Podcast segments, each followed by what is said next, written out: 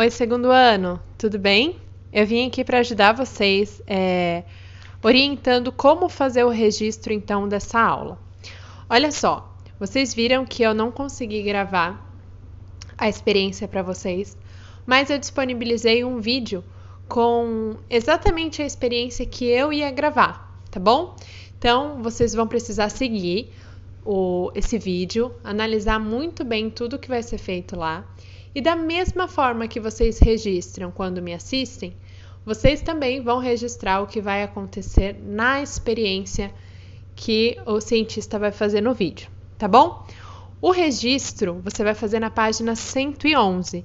Então você vai ver a demonstração dessa espuma que vai ser feita na experiência, o que vai acontecer e você vai registrar por meio de um desenho.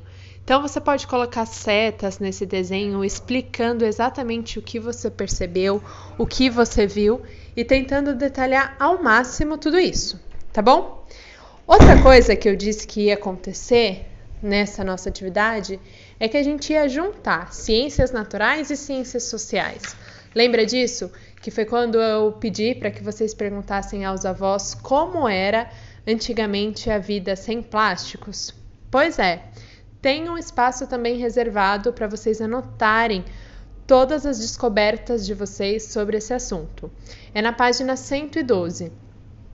Lá vocês podem ler um pouquinho melhor a descrição é, dessa pesquisa e depois embaixo registrar as descobertas. É muito importante que você tente primeiro é, obter essas informações por meio dos avós, dos tios, de repente.